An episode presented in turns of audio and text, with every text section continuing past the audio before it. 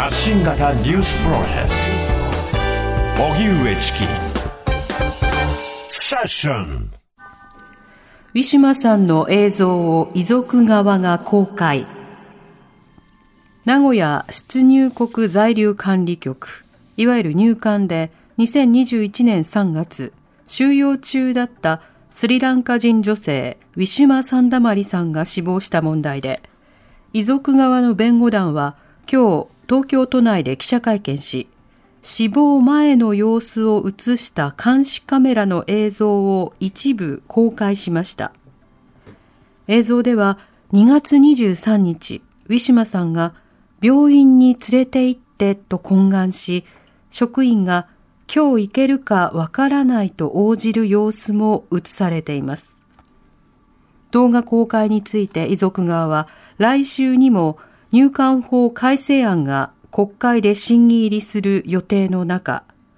収容の実態、非人道性などを知っていただく必要があると考えたとしています。ウィシュマさんの死亡をめぐり、国の報告書では当時、名古屋入管に常勤医師がいなかったことも問題として挙げられて、名古屋入管では今月から常勤医師が勤務しています。それでは死亡前の石間三田まりさんの映像、入管内での映像が公開されたとニュースについて、はい、遺族側弁護団の指宿正一さんにお話を伺います。はい、指宿さん、こんにちは。こんにちは。お願いします。よろしくお願いします。よろしくお願いいたします。さて、今回、え映像が公開されましたが、公開した理由というのはいかがでしょうか？はい。この時期に公開した理由は、えー、今まさに入管法改悪法案が審議入りしようとしているからです。はい、あのこの映像を、えー、一般の市民の方が見てない状況で審議入りするということは許されないことだと考えました。それがこのタイミングで公開した理由です。なるほど。あの、なお今回その公開した映像というのは全体の中の一部ではあるわけですよね。はい。あのー、295時間のうちのたったの5分です。はい。これ、すべての時間のあの動動画というのは、弁護団には公開されているんでしょうか？あされてないですね、5時間分だけが手元に来ていて、うん、えー、さらにそのうちの5分を切り取って、今回公開しましたなるほど。となると、まだ国は全編公開していない状況ということになるわけですか？そうです、はい。うんそして、指宿さん、先ほど記者会見を行っていました。どういったことを訴えましたか？あのー、やっぱりこのビデオを見て、よく考えていただきたいと。もし自分の家族がこんな目にあったら、どう思うだろうか、うん、そのことを考えてほしいということを訴えました、これを他人事として見てはいけないと思います。なるほど、記者会見での記者の集まりや反応というのは、いかがでしたか？いや、もう本当、あのたくさんのあのメディアの方が、はい。えー、テレビカメラ、カメラを持って集まっていただいて、もうすごく熱気があって、あのまあ、質問もたくさん出て、まあ、そういう状況でした。うんでは映像が一部公開されたと、弁護団によって公開されたということですが、2021年の当時、映像ではないですが、ラジオですので、音声で聞いていただきたいと思います。はい、あの、辛い音声が含まれていますので、聞く方は気をつけてお聞きいただければと思います。はい、それではお聞きください。それではお聞きいただきます。入管内のベッドで寝るウィシュマさんが、そばにいる職員に飲み物を飲むことも難しいと訴えます。OS は2本飲んどる？飲んでって言ったけどな。飲んでない。あら、飲まなあかんわ。一個も飲んないのできない。私言ったでしょ。飲む難しい。難しくなったの？座っても、座っても飲めないの？座って。座ってもちょうどいこう。うん。今の状態の時も飲んだ方がいいけどね。な、うん、自分で飲みもできない。ストローとかあんのはダメかストロー。できれば私も食べたい。続いての場面では、ウィシュマさんが病院に行きたいと訴えます。さらに、息もできないと訴えます。一方で、職員は、自分には権力、パワーがないと応じます。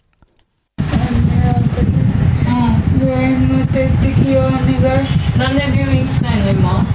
もうできないああ分かった分かったもうできない何できないの？息もできない呼けない。これ、素早くできない。自分でこう来るとき。できないの分かった。できないの分かった。これ、これこう来るとき、ここで来る。うん。ここに来たら、息できない。鼻詰まっちゃったんだね。こ、ここ、うん、来るとき、あね、長い時間食べてない。長い時間寝てない。1ヶ月、1ヶ月、1週間。うん、分かった。あの、病院に行けるように、あの、ボスにお話しするけど、今日行けるかどうかわかんないから。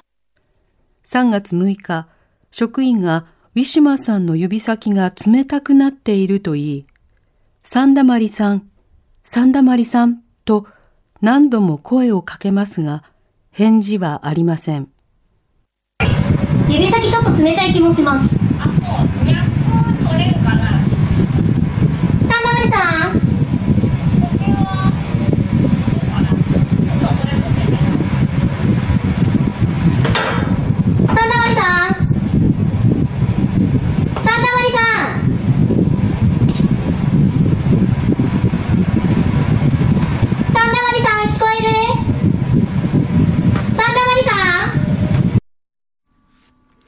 はい、えー、今日公開された上島三田まりさんの入管内での映像の様子、その音声を一部聞いていただきました。はい、指宿さんはまずこの映像を最初に見たとき、どういうふうにお感じになりましたか？そうですね、あのウィシュマさんは必死で助けを求めていました、うん、えー、そのことと、それに対して入管職員が真摯に受け止めていない、真面目に受け止めていない、でまあ、上司に、ボスに報告するとか、言いながら、したのかどうか、まあ、したとは思うんですけど、結局何も判断がされず、えー、病院に連れて行って点滴を打つという当たり前の最低限の救命措置をしなかった、そのことがこの映像からよくわかると思いました。うんなるほど、この映像の公開については、ご家族はどういった思いを込めていらっしゃるんでしょうか？はい。あのー、ぜひ日本の多くの市民に見てもらいたい、見てもらえば、姉がどうやって命を失ったのか、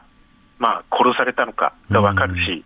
あとこれは再発防止のため、同じような犠牲者を出さないためにも、えー、見てもらうことは必要だというふうにおっしゃっています。うんなるほど。政府はその再発防止のためにこそ入管難民法の改正が必要なのだということを主張していますが、この点についてはいかがでしょうか？全く筋違いですね、方向が違います。入管の権限を制限して人権を守らなきゃいけないのに、入管の権限を大きくして、より送還をたやすくする、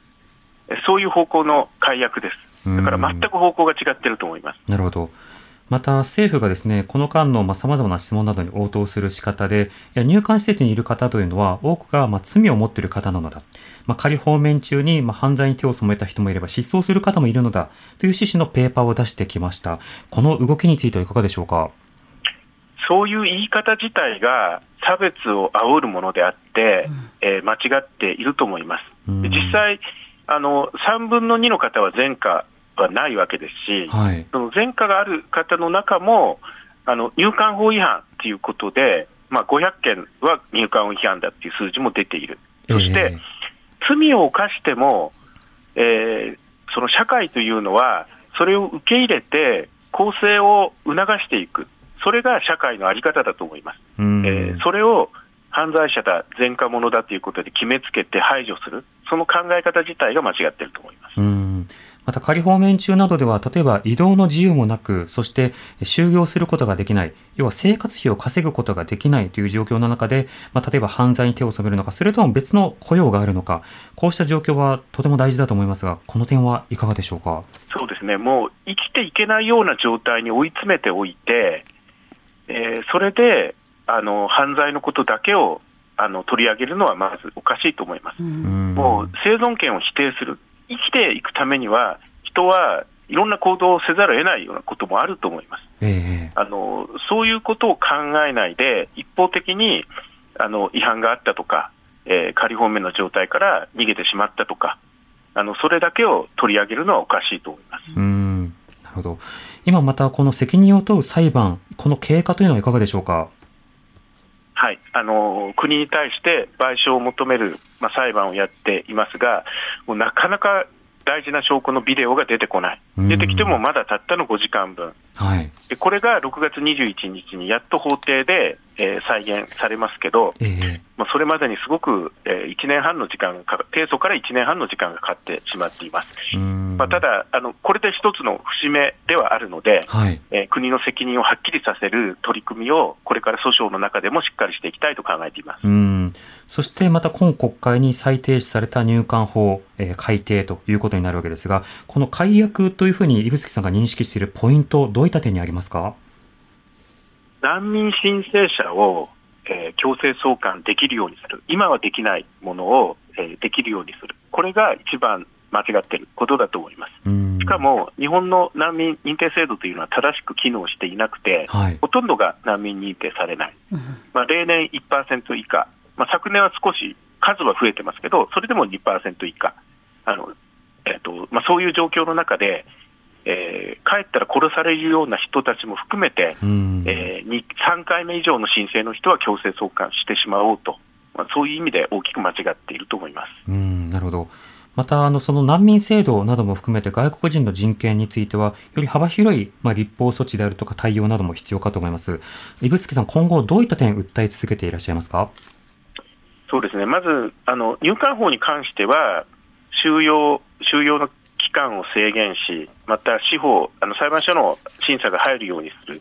えー、そのことによって、入管がフリーハンドで何でもできるんじゃなくて、はい、やっぱりその裁判所やあのルールの下で、えー、収容や送還業務を行うように変えるべきだと思います。で難民制度については入管ではなくて、入管という外国人を管理して、場合によっては強制送還する、その機関ではなくて、別の組織、別のあの法務省や入管から独立した組織を作って、そこが難民の認定をするべきだと思います。まあ、他にもたくさんありますけどね、外国人の人権を守る、そして外国人を敵だとか、管理しなきゃいけないものとして考えるんじゃなくて、これから日本の社会を一緒に支えていく、仲間として考えて、さまざまな施策を、まあ、これ、多文化共生っていう言い方もしますけど、ええ、その方向で総合的な立法をしていく必要があると思います。うんなるほどまたあの今回映像を見た上で実際の法律や現状について考えてほしいということでしたが、国はあの途中まであの様々なセキュリティ上の問題から出せないとか、プライバシーを理由に出せないというようなことを、まあ、当初言ってました。このようにそのビデオを公開した現状において、改めて当初の国の言い分についてはどう振り返りますか？あの保安上の理由なんっていうふうに言ってましたけど、全くそんなことは問題にならないし、はい、まあ、実際、今回5時間分提出してきたのは、あの職員の顔とかはあの、なんていうかな、僕足を入れて完全に隠しています、えー、それで足りるだけの話です。飯島さんのプライバシーや、えー、尊厳などということを、彼らに言う、あのその彼らが言えることではないと思います、あの遺族がそれを許容してるわけですから、えー、遺族はあのもちろんつ辛い気持ちもあると思いますけど、これを多くの人に見てもらう、そうですよ。でもそれでも見てもらいたいと遺族が言ってるんだから、プライバシーを問題にすることはできないはずです。なるほど、まあ、適切にこの法の問題点というものをしっかりと改善していく、その議論をしてほしいなと思いました。指宿さんありがとうございました。ありがとうございました。ありがとうございました。えー、上島三田丸さんの遺族側の弁護団の弁護士、指宿長一さんにお話を伺いました。な今回の映像というのは複数のメディアであの徐々に今公開が始まっているということですので、はい、あの音声だけではなく映像で確認しておこうというような方はそうしたニュースサイトなどもぜひ見ていただきたいと思います。また今こうしたようなニュースについては自己責任化する言説というのもネット上に多く溢れています。また難民というのは例えば犯罪者だというような形で悪魔化する動きというのも出てきています。そうしたことを議論する際にはそもそもそこにいる方々はどうしてここに来て、どのような暮らしを送ってきて、そして何の方に当たるとされていて、どういったケアというのが日本では不十分なのか、個別のことを議論していかなくてはいけない。そして難民というふうに申請している方にも、それから、えー、入管施設に入っている方も様々いるんですけど、はい、立派人柄げに全員追い出せとか、いやいやいや、そうじゃないでしょ。全員受け入れろとかっていう議論ではなくて、細かく議論していきましょうと。えー、でも議論する際には必ず人権は守らなきゃいけないでしょうという最低ラインがあるでしょうと。その時に例えば犯罪があったとか、あるいは施価がないってなった時に、例えば、えー、各国の送還をするにあたっても、やはり最低限の人権を守るっていうのが法治国家であり人権国家であり自由主義の国の根幹になるということは忘れてはならない。まあ、今回のビデオのきっかけにですね、や入管施設であってならぬこと、あるいは入管行政であってはならぬことというものを正す必要があるかと思います。荻上チキ